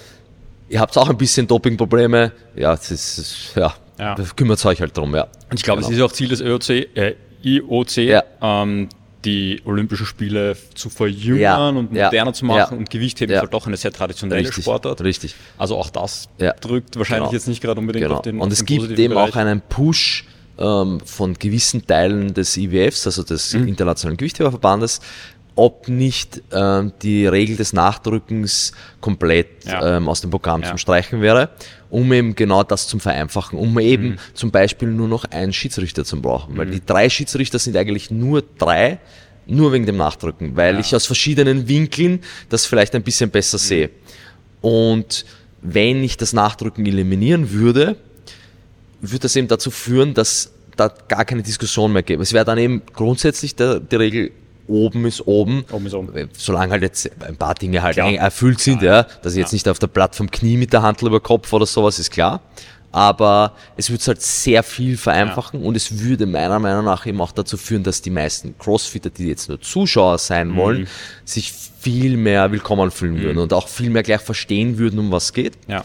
Genau, richtig. Also da gibt es einen Push in die Richtung. Ob das jetzt passiert, ist halt immer fraglich. Aber es würde vielleicht dem Standing beim IOC auch ein bisschen, also dem das Gewichtheben beim IOC hat ein bisschen helfen, weil Ja. man vielleicht mehr Zuschauer generieren könnte. Wenn man es dann ausnützt, ist halt eine andere Frage, ja. Vielleicht ganz kurz nur zur Erklärung, was dieses Nachdrücken ist. Also Ja. glaube, wenn du die, die Langhantel über Kopf bringst, Ja. dann passiert es halt, dass dein Ellbogen manchmal Ja. einknickt. Ja, genau. Jetzt ist es aber, je schwerer diese Langhantel wird, beginnt man halt einfach auch Ja, zu zucken und richtig, zu zittern, weil richtig. einfach die Muskeln das irgendwann nicht mehr mitmachen. Und das wird, glaube ich, international sehr, sehr Ja, kritisch richtig, gewertet. richtig. Und früher gab es drei weiße Lichter, Ja, jetzt gibt es genau. Jurien, die Äh, genau. Jurien haben. Ja. Ähm, und in Österreich gibt es, glaube ich, auch die Technik gar nicht, Nein, weiß ich nicht. nein, Ah, in nein. Österreich sind es drei weiße Lichter. Genau. Öst, in Österreich gibt es bei großen Wettkämpfen auch eine Jury, Ja. aber die hat eben keinen Videobeweis. Das heißt, die greift normalerweise dann auch wirklich eigentlich nie Mhm. ein. Ähm, es ist eigentlich grundsätzlich so, dass das, das Großaufgebot an Schiedsrichtern haben wir maximal bei einer Staatsmeisterschaft. Mhm. Also da haben wir dann wirklich, okay, da haben wir die drei Schiedsrichter, da haben wir, äh, es gibt ja dann, das ist eben auch das, was viele, also nicht viele, aber was einige kritisieren und dem kann ich teilweise auch was abgewinnen ist, es gibt eines für große Wettkämpfe eine Unzahl an Verantwortlichen, die du brauchst, die jetzt in diesem Referee-Bereich sind. Also Ja. du hast drei Schiedsrichter, dann gibt's einen technischen Kontrolleur, der eigentlich nur bei, bei dem Aufgang der Plattform steht. Und was der macht, ist, er kontrolliert nur, ob dein Belt zugelassen ist, Ah. ob deine Knee-Sleeves passen, ob du irgendwas an deinem Körper hättest, was du nicht haben darfst, Ja. dass du eh nicht zu früh auf die Plattform gehst, während noch die Scheiben gesteckt werden und so weiter. Das heißt, du hast dann einen technischen Kontrolleur, dann hast du Personen, die die Versuche vermitteln, also die dort sitzen bei einem Tisch, wo ich dann sagen kann, okay, mein Athlet will Gewicht XY im nächsten Versuch machen. Dann hast du diese Versuchsvermittler, und das ist halt sehr viel Personal, Mhm. das du in einer offiziellen Rolle brauchst. Und dieses Personal zu finden ist, glaube ich, für den Verband gar nicht so leicht, weil das ist meistens eine ehrenamtliche Rolle Mhm. oder es gibt halt ein, eine gewisse Vergütung, eine Fahrkostenvergütung vielleicht. Und das interessiert das junge Publikum eher weniger, was ich auch verstehen kann. Die meisten Jüngeren sind entweder selber aktive Sportler oder ähm, Zuschauer und Ja. wollen jetzt nicht in offizieller Re Rolle auftreten. Und was man da eben merkt, ist, es, diese Mittelgeneration, die eine Zeit lang ausgefallen ist, die fehlt dem Gewichtheben halt jetzt, weil diese offizielle Rolle begleitet man dann vielleicht, wenn man sagt, okay, ich war 30 Jahre selber Gewichtheber, jetzt bin ich vielleicht kein Trainer, aber ich will immer mit dem dem Sport noch weiterhelfen, na gut, dann bin ich halt offizieller und, und kann so meine Rolle bringen. Aber man sieht eben, es gab Gewichtheben, war in den 60er, 70er, 80er Jahren auch in Österreich noch recht beliebt. Es war mehr ver verbunden mit so Wirtshausstämmern, so wie man es vom Ja, Nudel kennt. die Stämmer, ja. Die Stämmer. Und diese Generation existiert noch, Mhm. aber dann gibt's ein Loch. Dann ist ein Loch so 90er, 2000er Jahre. Diese Generation ist nicht mehr wirklich groß zum Gewichtheben gekommen, weil die Wirtshaus, also in Österreich, weil die Wirtshäuser eingegangen sind, gab's weniger Gewichthebervereine, gab's weniger Leute, die dorthin kommen sind und so weiter. Und deswegen fehlen uns eben auch die Offiziellen. Und aufgrund dessen wäre es eben auch vielleicht schlau, den Sport ein bisschen zu vereinfachen, Ja. weil dann brauche ich nicht so viele Offizielle. Genau. Okay. Ähm, ich habe eine persönliche Frage Ja. zum Gewichtheben. Ähm, ich bilde mir ein, dass es sowohl beim Snatch als auch beim Clean and Jerk Regel ist, dass Füße parallel stehen müssen. Ja, Es wird beim Snatch meiner laienhaften Ansicht nach weder in Österreich Ja. noch international auch nur irgendwie drauf ja, geschaut, ja, wie die Füße stehen. ja. Gibt es einen Grund? Ja, diese Regel existiert. Also dass die Füße müssen im Endeffekt parallel zur Hantel stehen heißt. Heißt, ich darf, wenn, beim Stoßen ist es leichter zu erklären, wenn ich jetzt in den Split-Shot gehe, kann ich nicht im Split stehen bleiben mhm. und die Hantel stabil halten und sagen, ach, ich bin fertig, ähm, gibt mir das Absignal. Ja. Es müssten die Füße eigentlich unter mir parallel zur Hantel platziert werden. Das Ding ist nur, bei den meisten großen Wettkämpfen heben die Athleten auf einer erhöhten Bühne mhm. und die Schiedsrichter sind oft auch leicht erhöht, aber nicht oft nicht so, dass sie überhaupt das Fußniveau wirklich äh, sehen oder ja. beurteilen können. Ja. Und dadurch wird das eigentlich fast nie gewertet. Mhm. Was auch grundsätzlich meiner Meinung nach kein Problem ist, weil ob der jetzt nach dem Snatch ein bisschen versetzt steht, ändert an der Bewegung ja eigentlich nichts. Und das ist eben genau dieser Punkt, den du ansprichst. Wir haben meiner Meinung nach auch ein gewiss, ein zum Teil aufgeblasenes Regelwerk, mhm. das in der Wirklichkeit gar nicht mehr zeitgemäß ist. Das ist dann, wenn wir jetzt dann zum Beispiel beginnen würden, vielleicht mit dem Videobeweis auch noch die Fußstellung ja. zu ähm, kontrollieren. Wird so eine Never-Ending Story, ja. Wird never ending. Ja. Und, und es ist jetzt auch bei manchen Wettkämpfen schon passiert, jetzt nicht mit der Fußstellung, aber dass zum Beispiel eine Athletin das Absignal bekommt von den drei Schiedsrichtern. Heißt, für die drei Schiedsrichter wurde der Versuch ähm, gut genug bewältigt, dass er entweder gültig oder ungültig gewertet mhm. wird und sie darf das Gewicht abwerfen. Die Athletin macht das. Die Jury stoppt den Wettkampf, schaut sich den Versuch nochmal an und sagt, nein, die Hantel war noch in einer Drehbewegung. Mhm. Und deswegen ist dieser Versuch ungültig ja, zu werden. Schwierig. Heißt aber, die Athletin hatte gar nicht die Chance ja. oder für sie war klar, okay, ich kriege dieses akustische Signal, ich darf die Hantel abwerfen. Ja. Ähm, sie hätte ja vielleicht noch weiter kämpfen können. Mhm. Und, und das heißt, meiner Meinung nach wäre es eben schon ein sinnvoller Gedanke, sich zum Überlegen, okay, es ist ein sehr großer Zulauf beim CrossFit. Mhm. Bei den CrossFit-Wettkämpfen ist das Weightlifting-Event meistens das, wo sich, die wo sich alle darauf freuen, yes. wo es wenige gibt, die keine Lust drauf haben, yes. wo die Zuschauer super motiviert dafür sind und wo das Regelwerk meistens recht gering ist. Und ja. die Regel ist dann, okay, es gibt die Bewegung, die schaut grundsätzlich so aus, wenn du die Bewegung machst und die Handel dann über Kopf halten kannst, weil mhm. die Regel ist ja meistens auch, okay, du musst Kontrolle zeigen über das Gewicht, mhm. auch beim CrossFit. Aber wie du das machst, ist dir überlassen zum Teil. Und dann ist der Versuch gültig. Voll. Und das wäre, ich, ich sehe wenige Gründe, dass die beim Gewichtheben dagegen sprechen ja, würden. Verstehe. Ja, genau. Um, um, jetzt vielleicht den Sport auch noch attraktiver zu machen ja. oder etwas zu ändern, olympisches Gewichtheben war nicht immer nur Reißen und Stoßen. Ja, richtig. Äh, ich glaube, ähm, es gab früher auch das Drücken, ja, genau, das olympisch Drücken, war. Genau. Ist das ein Strict Press? Ein Strict Press, ein ja, genau. Strict genau. Press. Also äh, auf dem Papier ist es, ein, ist es ein Strict Press gestartet worden. Es hat dann ein paar ähm, Abwandlungen davon gegeben, mhm. die eben dann auch dazu geführt haben, dass es aus dem Programm rausgenommen wurde. Aha. Das heißt, die Personen haben dann halt angefangen, also die Regel war so, man muss das Gewicht umsetzen, also auf den, man muss stehen und es auf den Schultern haben, dann gibt es ein akustisches Signal vom Schiedsrichter und nach dem Signal darf ich drücken, also ah, darf ja. ich die Hand nach oben drücken und wenn ich sie halt nach oben bringe, dann ist der gültig. Was mhm. die Personen aber, die Athleten dann begonnen haben, ist, das Regelwerk war so, ich darf meine Knie nicht mehr beugen ja. beim Drücken, egal. Ich darf nicht anschieben, ich darf jetzt nicht einen Dip machen. Ja? Es war aber nichts, es spricht aber nichts dagegen, dass ich mich jetzt mit meinem Oberkörper irgendwie verlehne oder, oder in eine extreme Position lehne. Mhm. Das heißt, was die Athleten dann begonnen haben, ist, dass sie beim Start sich ein bisschen nach vorne gelehnt haben, dann gewartet haben, bis das Drücksignal kommt und dann ruckartig sich nach hinten ah. gelehnt haben, um somit einen Schwung auf die Handel zu bringen. Okay. Und dann gab es halt auch viele Versuche, die halt auch in seiner, ich würde schon fast mehr Schrägbank-Drückbewegung geendet haben. Also der Athlet lehnt sich in extrem zurück in ja. so eine Bananenposition und drückt halt damit die Hantel nach oben und lehnt sich dann schnell wieder nach vorne unter die Hantel. Also es hat halt dazu geführt, dass die Leute einen Weg gefunden haben, mhm. Schwung zum Holen, ohne Schwung zu holen. Ohne ja? Schwung zu genau. Holen. Klingt auch nicht super gesund. Nein, genau richtig, genau richtig, genau richtig, ja. Uh, was, mich, was mich noch brennend interessiert. Ja. Uh, es ist dieses Jahr, letztes Jahr, ich weiß schon gar nicht mehr, Dieses Jahr. Äh, passiert, dass wir auch Österreicher bei internationalen Bewerben Ja, ähm, ja. verfolgen durften. Ich Ja. habe natürlich immer auf die Paula geschaut, Ja. weil die war in Jerewan dabei. Ja. Ähm, aber dort waren noch andere Athleten. Äh, nächstes Jahr, nein, später dieses Jahr ist noch die IWF World Junior Championships in Guadalajara. Ja. Und aktuell, ich glaube, es ist eine Preliminary-Liste, sind dort auch sieben Österreicher vielleicht dabei, sagen Ja, wir so. genau, richtig, ja. Bekannteste vielleicht Elias Simbürger, Lina Bauer, Ja. Vicky Steiner.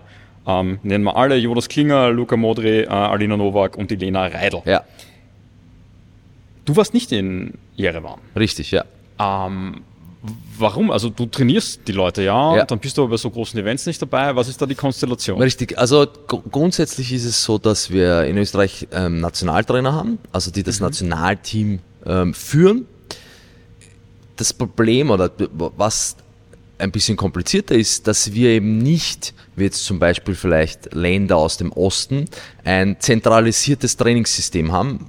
Was ich damit meine ist, es gibt, wenn du jetzt im Nationalteam bist, jetzt noch keinen grundsätzlichen Trainingsvorteil dadurch. Heißt, du hast schon die Möglichkeit, zu Trainingslager da mitzufahren und das übernimmt der Verband, aber du hast jetzt nicht, okay, du kommst ins Nationalteam und dann kommst du von deiner Heimatstadt in die Hauptstadt und dort ist unser Trainingszentrum und jetzt wohnst du dort und trainierst mit dem Nationalteam und der Nationaltrainer trainiert dich. Das ist nicht der typische ähm, Pfad, den wir in Österreich haben, sondern in Österreich ist mehr so, okay, du bist sehr gut, du arbeitest mit deinem Trainer regional dort, wo du bist und dann kommst du zum Nationalteam dazu und arbeitest aber eigentlich weiter mit deinem Trainer, der halt bei dir ist und haltest dich halt vielleicht im Kontakt mit dem Nationaltrainer, sprichst dich mit dem ab, besprichst, was dein Trainer halt plant und so weiter. Oder vielleicht auch du wechselst zum Nationaltrainer. Es gibt auch die Möglichkeit natürlich auch, die ist zum Beispiel bei Melias, glaube ich, so ähm, gewesen. Ist jetzt grundsätzlich kann sein, ganz- weiß ich nicht. Genau.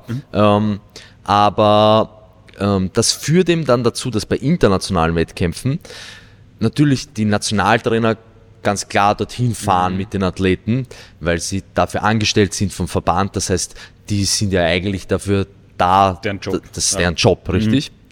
Und dann ist es eben ein bisschen schwieriger, ähm, die Heimtrainer auch mitzunehmen zu den internationalen Wettkämpfen. Ich glaube, dass wir da vielleicht in der Zukunft wird es da nochmal ähm, ein bisschen ein Umdenken vielleicht geben oder wird da noch gemeinsam zusammenarbeiten können, dass man das eben auch dann schafft, ähm, diese Heimtrainer da ein bisschen einzubauen. Es wäre natürlich für den Athleten grundsätzlich sinnvoll, weil du kennst ihn am längsten, Voll. du weißt, worauf der beim Wettkampf ähm, anspricht, du weißt, worauf man achten muss und du müsstest dich ja grundsätzlich nicht in die große Planung, die jetzt vielleicht der Nationaltrainer vorgibt, ähm, einmischen, du könntest nur das Feintuning machen. Ja. Ähm, ich glaube, was eben da die Schwierigkeit ist, ist, dass wir Strukturen finden müssen, die eben nicht kopiert sind aus Systemen, die bei uns in der Form nicht vorhanden sind. Was ich damit meine ist, wenn ich jetzt Hausnummer ein, ein russisches Gewichtheben mir anschaue, kann ich nicht eins zu eins deren System in Österreich ähm, etablieren, weil ich nicht die Infrastruktur habe, beziehungsweise weil ich auch nicht die ähm, sozialen Strukturen habe. Heißt, wie gesagt, in den meisten größeren Gewichtheberländern, die jetzt im Osten sind, ist so, du beginnst bei deinem regionalen Gewichtheberverein, du wirst immer besser, dann zieht dich zum Beispiel der Regionaltrainer in das regionale Trainingszentrum. Das ist jetzt eine Vorstufe zum Nationalteam.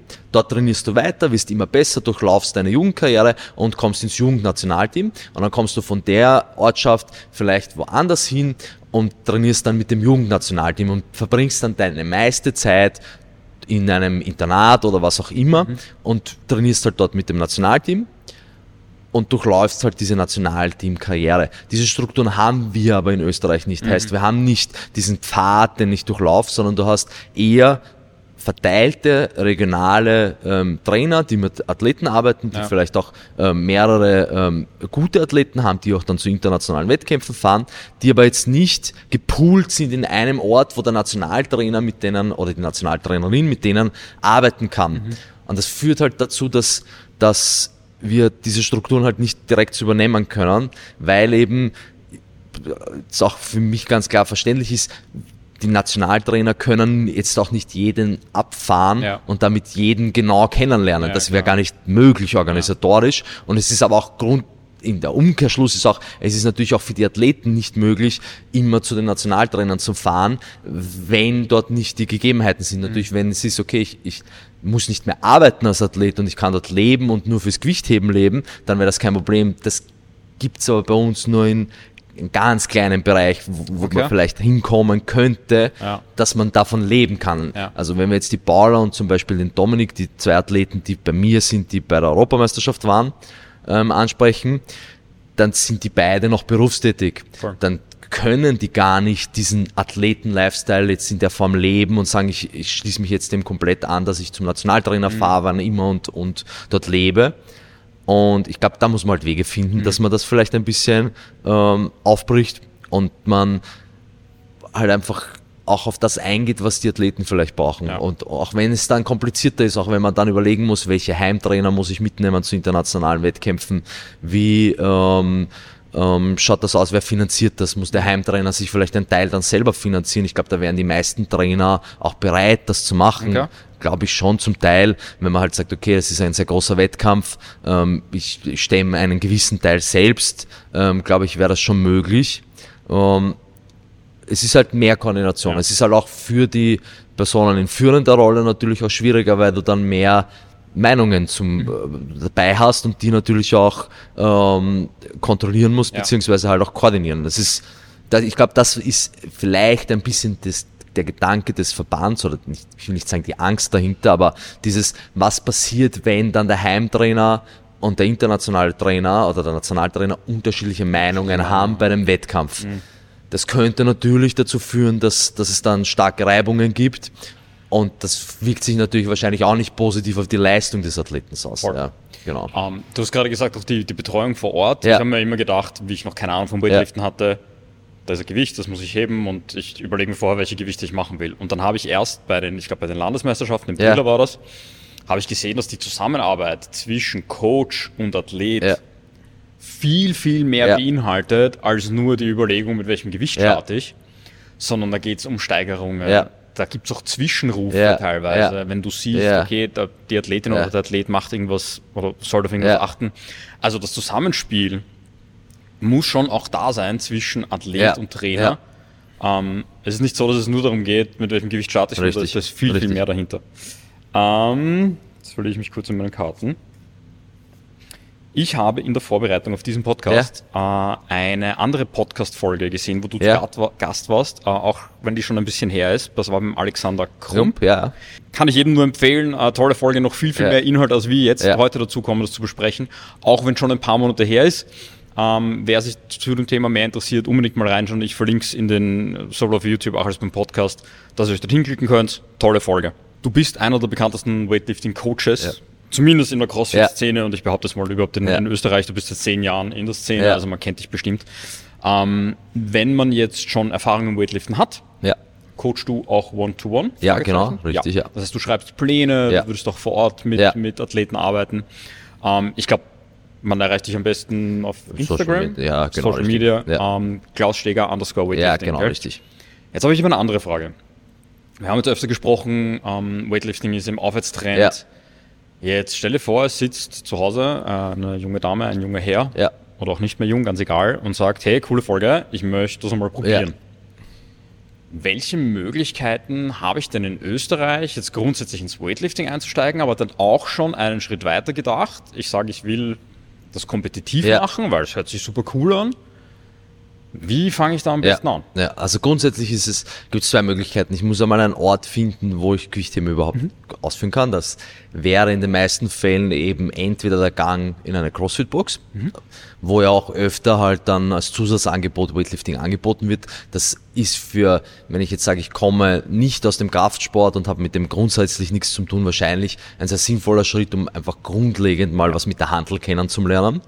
Ähm, natürlich kann ich auch in ein normales Fitnessstudio gehen, aber dann wird es schon ein bisschen komplizierter. Dann muss ich mal wen finden, der mir das alles beibringt. Und das habe ich beim CrossFit ganz gut in einem Paket ähm, ähm, dabei.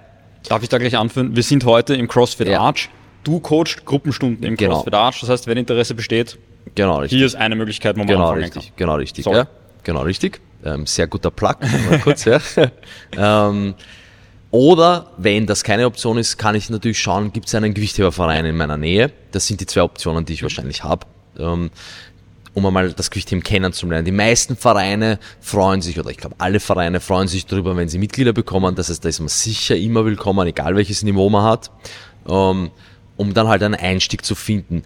Hoffnung, in der Hoffnung oder einer der Punkte, die natürlich wichtig wären, ist, dass ich dort dann halt mit jemandem zusammentreffe, der mir es beibringt. Mhm. Also ich kann natürlich probieren, mir das über YouTube-Videos und so weiter grundsätzlich ein bisschen anzueignen, um was jetzt geht beim Gewichtheben, aber der Start mit jemandem, der es mir beibringt oder mit einem Trainer ist natürlich einfach. Beziehungsweise ist es auch für den Trainer einfacher, wenn ich jemanden habe, der noch keine Vorkenntnisse hat, anstelle ich habe jemanden, mhm. der sehr schlechte Vorkenntnisse ja. hat. Was ich mit schlecht meine, ist, der sich vielleicht etwas falsch eingelernt ja. hat, ist schwieriger, das wieder wegzubringen. Ja. Du hast im, im Podcast mit Alexander ja. gesagt, es ist immer leichter, jemandem etwas richtig beizubringen, genau. als etwas Falsches abzulernen. Genau, genau richtig. Uh, ja, genau nie falsch starten. genau richtig.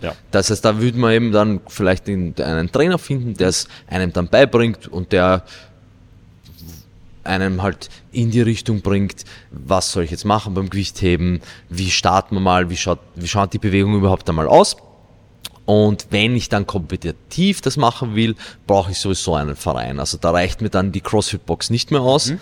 weil ich muss eine Mitgliedschaft beim Verein haben, mhm. um an Wettkämpfen teilzunehmen. Ich kann natürlich sagen, okay, wenn ich jetzt beim Lift-Off oder sowas bei irgendeiner, bei irgendeiner Competition mitmache, die jetzt nicht offiziell ja. vom Gewichtheben organisiert wird, da kann ich natürlich so mitmachen aber sonst für die Wettkämpfe brauche ich einen mhm. Gewichtheberverein. Das heißt, ich kann nicht einfach meine Sporthose anziehen, mein ja. Sportlabel anziehen und so wie das Landesmeisterschaften ja. kommen und sagen, ja. heute mache ich mit? Nein, leider nicht. Das ja. geht nicht. Okay. Also du brauchst einen Sportpass beim Gewichtheben und das inkludiert eben, dass du eine Vereinsmitgliedschaft brauchst. Ähm, kommt auch mit ein paar Kosten, die halt das sind, halt so typische Vereinskosten eben. Und dann kann ich mitmachen bei dem Wettkampf. Dann kann ich mitmachen. Ja. Ich glaube, es gab einmal so etwas wie eine Olympic Weightlifting Tour. richtig, ja, richtig. Wie war das? Da durften die mit Sportpass nicht Genau richtig, genau richtig. Das, das war ein Einstiegsmodell. Genau richtig. Gibt's das, das, das gibt's nicht mehr. Das war ein, eigentlich ein sehr interessantes Modell, was das österreichische Gewichtheben ähm, oder der Verband eine Zeit lang ähm, gemacht hat. Mhm. Und zwar war das genauso ein Wettkampf, um eben Leute, die noch keine Vereinsmitgliedschaft mhm. haben, an Wettkämpfen teilnehmen zu lassen. Das heißt, das war ein Wettkampf, wo wirklich niemand, der einen, einen Sportpass hat, mitmachen darf. Ja. Und das Ziel war natürlich, also das braucht man nicht verstecken, das Ziel war, Crossfitter dazu zu bekommen, einmal einen Gewichtheberwettkampf auszuprobieren. Genau. Genau, aber das gibt's leider nicht mehr. Idee. Es ist grundsätzlich, es wäre auch in der heutigen Zeit sicher ja. immer noch eine beliebte ähm, Option für viele, mhm. weil ich mich noch nicht so binden muss. Weil das Ding ist halt, wenn ich jetzt Vereinsmitgliedschaft ähm, habe, dann muss ich die mal, muss ich mal einen Verein finden, dann muss ich dort Mitglied werden, mhm. dann muss ich den Mitgliedsbeitrag zahlen und dann bin ich mindestens ein Jahr mal Mitglied bei dem Verein. Mhm. Das ist die Frage, will ich das? Will ich mich so stark schon an das binden oder will ich es einfach mal nur ausprobieren? Das ist eben das, was wir vorher besprochen haben, dass es beim Gewichtheben gar nicht so leicht ist. Jetzt mhm. Fußball spielen ist so, ja, dann gehe ich halt im Park ein bisschen Fußball spielen, dann spiele ich jetzt nicht ganz das Fußball, was vielleicht auf einem großen Feld passiert, aber ich spiele Fußball. Mhm. Ne? Genau, und das fehlt dem Gewichtheben ein bisschen. Kurzer Querschuss, competest du? Selbst? Selbst nicht mehr. Also ich habe früher recht lange Wettkämpfe gemacht, ja. aber ähm, ich helfe jetzt manchmal noch aus bei so Teamwettkämpfen, ja. wenn einmal was äh, passiert. Das ist aber meistens so, dass ich dann auch kann man sagen, ich habe, glaube ich, das letzte Mal, wo ich beim Wettkampf mitgemacht habe, habe ich vier, fünf Monate davor kein Weightlifting selber mehr im Training gemacht. Ja. Aber halt trotzdem dann ähm, dem Wettkampf ausgeholfen, weil halt viele ausgefallen sind und das Team sonst nicht zustande gekommen wäre. Ich zitiere aus einem Beitrag, den ich gefunden habe. Klaus Steger, eigentlich Betreuer und Trainer, sprang kurzfristig für Hassan Morina ein ja. und konnte trotz geringem Trainingspensum eine anständige Leistung zeigen. Ja. Hört man doch gerne, ja. oder? Ist doch ein, ein super Feedback. Äh, normalerweise an der Stelle erstelle ich CrossFit-Steckbriefe ja. von meinen Gästen. Das wäre jetzt relativ unpassend. Ja. Deswegen würde ich gerne einen Weightlifting-Steckbrief von dir erstellen. Funktioniert so, ich stelle Fragen, meistens AP-Fragen. Ja. Ziel ist es nicht viel drüber nachdenken, sondern einfach was quasi, ja. wonach du dich fühlst. Rapid Fire. Rapid Fire Questions. Snatch oder Clean and Jerk? Snatch. Was ist der wichtigste Weightlifting-Ausrüstungsgegenstand für dich? Hm. Also jetzt nicht die Langhantel und Weightplates, sondern ist es Belt, sind es die Schuhe, Chalk, Tape, I don't know. Hm. Weightlifting-Schuhe. Schuhe. Ähm, wir beim CrossFit sind es gewohnt, dass wir die Boxen so laut aufdrehen, bis sie explodieren. Trainiert man Weightlifting bei Musik und wenn ja, welche Musik hörst du? Ja, man trainiert bei Musik. Ähm, ich würde sagen gemischt, aber grundsätzlich mehr Rock, würde ich sagen. Rock, ja. Okay. Reebok Legacy oder Nike Romaleos? Äh, Romaleos. Ähm, Eleiko oder Rogue? Eleiko. Team oder Indie? Das kann ich dich auch hier fragen. Okay. Ähm, individuell. Okay. Ja. Äh, was ist dein One RM Back Squat? Äh, 210. 210. Okay. Äh, und auch die Frage kann ich übernehmen aus dem CrossFit Steckbrief. Nie wieder Chalk oder nie wieder Tape? Äh, nie wieder Tape. Nie wieder Tape? Ja. Okay, alles klar. Äh, lass mich noch einmal über meine Karten drüber schauen. Dass ich nichts vergesse. ah ja, genau. Ich habe ja auf Instagram gefragt, ob auch andere Fragen ja? an dich haben. Ähm, logischerweise haben wir relativ viel ja. davon schon beantwortet. Lass mich kurz schauen, was wir noch nicht beantwortet haben. Ähm, es wird gefragt, denkst du, du bist ein guter Coach? Ja, nein, warum? Hm, also grundsätzlich würde ich sagen, wenn ich das ausführen würde und nicht daran glauben würde, ein guter Coach zu sein, glaube ich, wär, hätte ich ein bisschen psychopathische Züge wahrscheinlich. Also ich glaube, das wäre wär, ähm, kein guter, äh, kein Katapult. Also ja, ich glaube, ja. dass ich ein guter Coach bin. Ich glaube gleichzeitig, dass man, dass ich immer besser werden kann, was das angeht und dass man nie eine, also das war was, was was mir zu Beginn sehr klar war. Und vielleicht war das auch was, was mit dem Start ähm, mitgespielt hat, dass ich immer das Gefühl gehabt habe, man sollte nie sich sicher sein, dass das, was man macht, richtig ist. Mhm. Weil das habe ich am Anfang meiner Karriere recht viel vielleicht beim Gewichtheben so ein bisschen mitbekommen, dass mhm. sich Leute sehr sicher waren, das, was ich sage, ist richtig mhm. und alle anderen wissen nicht, worüber so, sie reden. Wir machen seit 20 Jahren genau. und deswegen ist genau, es richtig. Genau, richtig. Ja. Ähm, das, das war mir immer klar, dass ich das nicht, dass ich nicht in diese Richtung kommen will, dass ich mir sicher bin, ich mach, bin der Beste und ich mache alles richtig. Also ich glaube schon, dass ich ein guter Weightlifting-Coach bin. Und warum? Ist, glaube ich, eine Kombination aus Dingen. A, dass ich zum Einstieg mir sehr schwer getan habe mit dem Gewichtheben und mhm. dadurch sehr viele Methoden ähm, probiert habe, besser zu werden und dann an mir selbst gemerkt habe, wie kann ich was verbessern mhm. und wie kann ich es vielleicht dem anderen dann vermitteln. Was ich damit meine ist, wenn man selbst ein sehr, sehr guter Athlet ist und vielleicht genetisch gesegnet ist, als Kind beginnt, ist einem gar nicht klar, wie wer anderer mhm. ähm, sich anstellen kann beim Gewichtheben. Also dann ist so, warum machst du das ja. nicht einfach?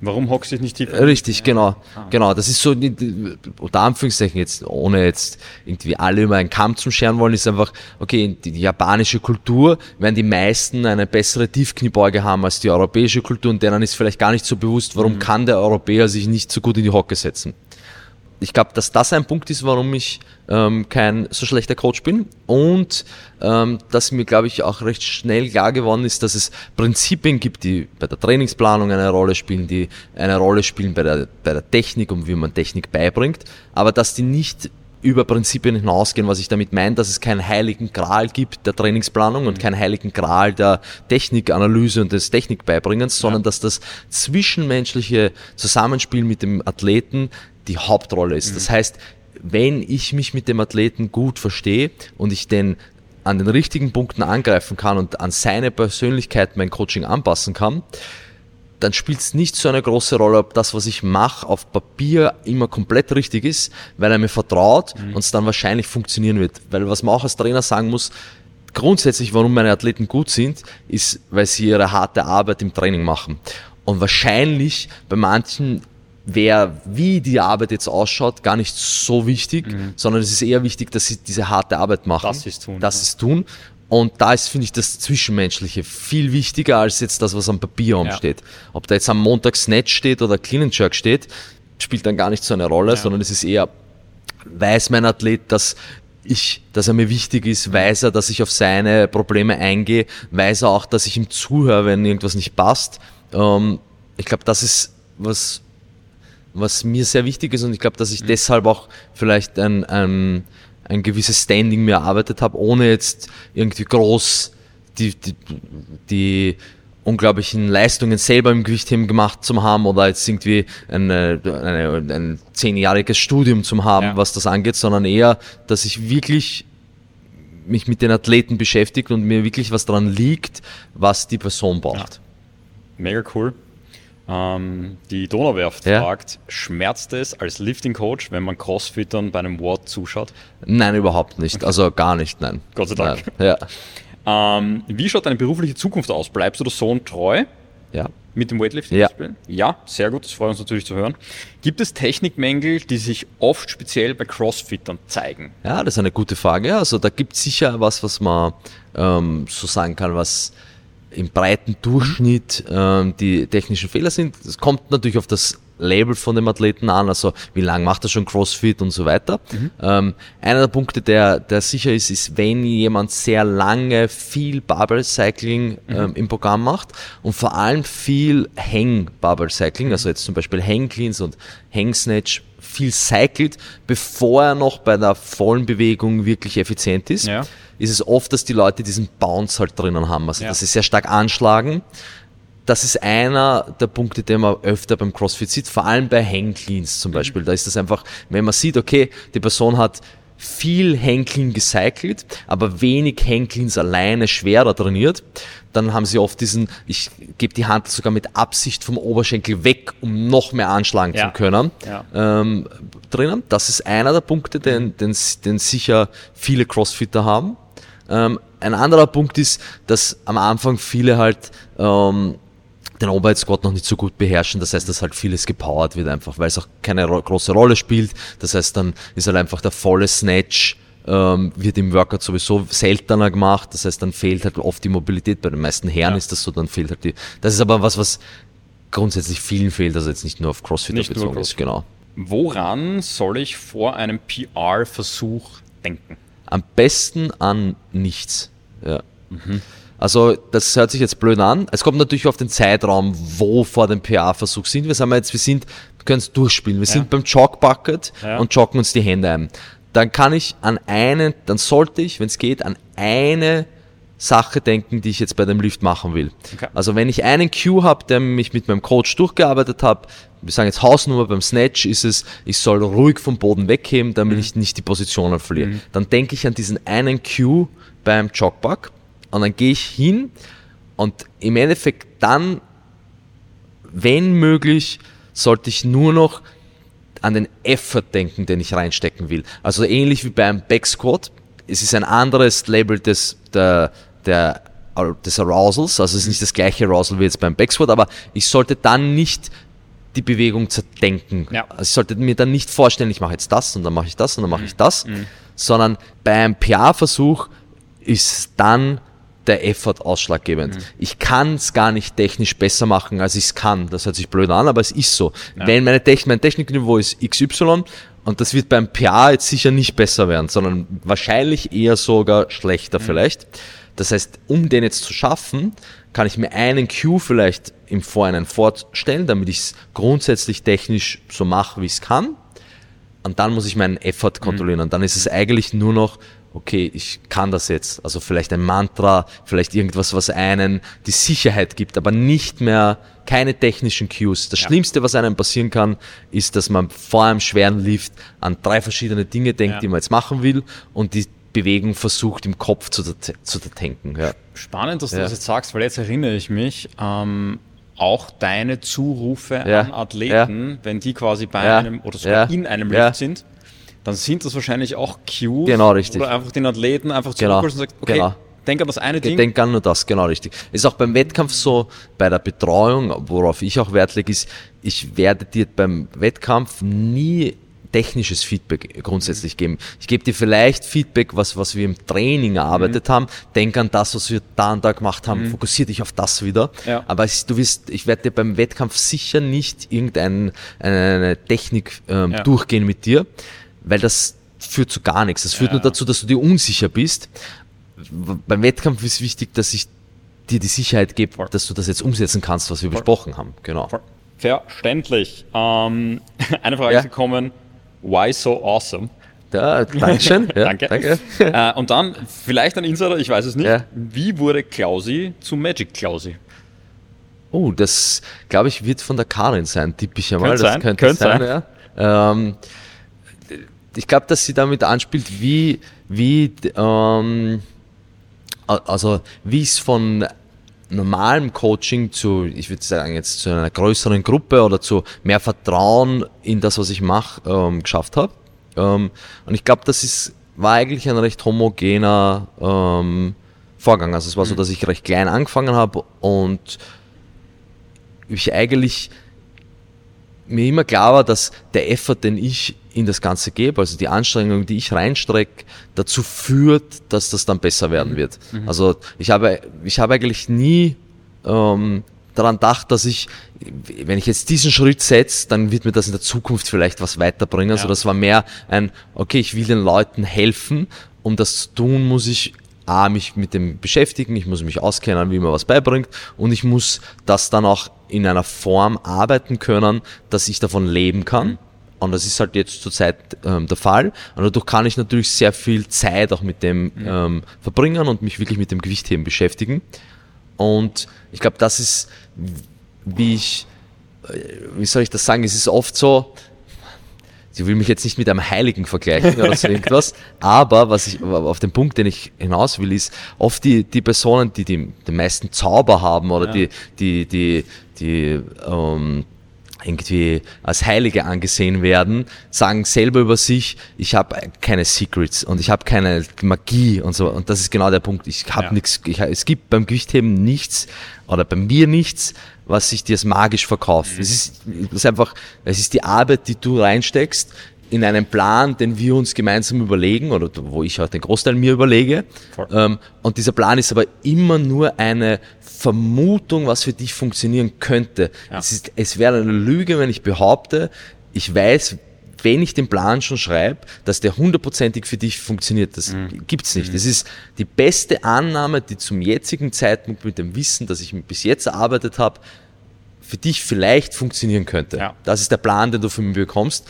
Und dann arbeiten wir gemeinsam daran, ob, das, ob wir das feintunen können und so weiter. Voll. Und vielleicht ist das die Magie, die, die, da Magie. besch beschrieben wurde. Ja. Magic Klausi. ja.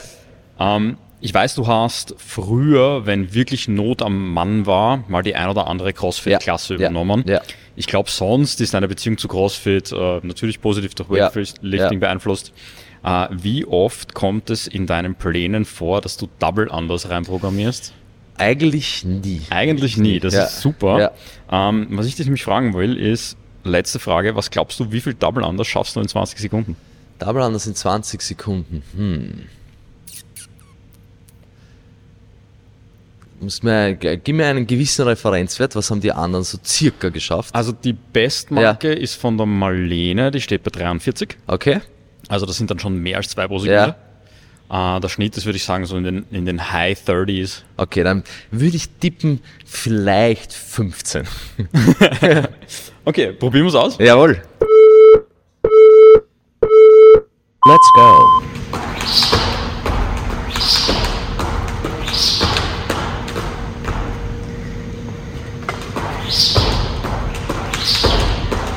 Klaus, sieben Stück, glaube ich, waren's. Äh, 70 hat er, glaube ich. Äh, äh, danke, dass du die Challenge Ja, gerne, mitgemacht hast. gerne, Als. Weightlifter sehe ich das gar nicht so selbstverständlich.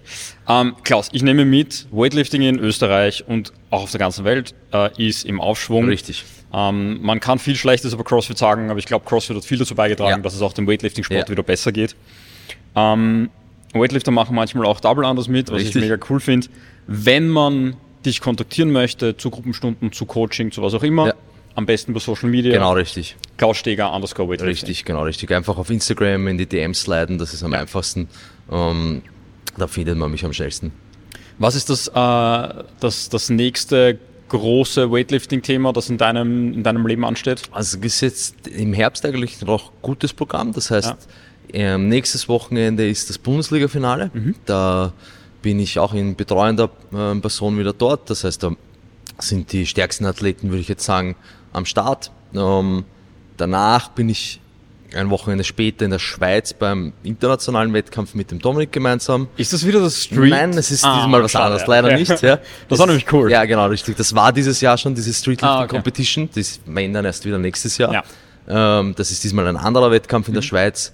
Und dann ein Wochenende später ist dann noch einmal das Nationalliga-Finale, also das von der ähm, zweiten Bundesliga sozusagen. Auch da bin ich wieder in betreuender Form. Das heißt, es sind jetzt eigentlich eh die nächsten drei Wochenende ist rein Gewicht heben. Ähm, so geht sie mir eigentlich sehr oft. Also es ja. ist sehr schön. Es ist oft so, dass wenn eben dann die Saison ist, bin ich eigentlich jeden Samstag ähm, über ein paar Wochen hinweg beim Gewichtheber-Wettkampf. also genau. du bist, bist beruflich gut ausgelastet. Ja. Ich glaube, du bist heuer auch Papa geworden. Richtig, ja, das stimmt. Herzlichen Dankeschön, Glückwunsch natürlich Dankeschön, dazu. Dankeschön, ja. Ähm, bin gespannt, wann es da mit den ersten ja, Sports schauen wir mal, ja. Ähm, du und Klaus, ansonsten vielen, vielen, vielen Dank, dass du dir heute die Zeit für mich genommen ja, hast, dass du diese 80, 90 Minuten, ja. weiß ich gar nicht, ähm, mir heute geschenkt hast. Es war extrem interessant. Ich glaube, wir könnten noch mindestens nochmal genauso ja, lang weiterreden, weil es auch, ja. echt viel zum Thema zu reden gibt. Ja. Ähm, danke, dass du dir die Zeit genommen hast. Und an der Stelle natürlich auch wieder danke an das CrossFit Arch, danke an die Zone, dass wir heute hier sein durften, dass wir filmen durften. Und auch natürlich ein Danke an euch fürs Zuhören und fürs Zuschauen. Und wie jedes Mal, wenn ich irgendwas anders machen soll, lasst es mich wissen. Wenn ihr wisst, wer der nächste Gast sein soll, auch daran bin ich interessiert. Vielen, vielen Dank fürs Zuhören, vielen Dank fürs Zuschauen. Klaus, vielen Dank und noch ein schönes Wochenende. Dankeschön für die Möglichkeit. Danke euch.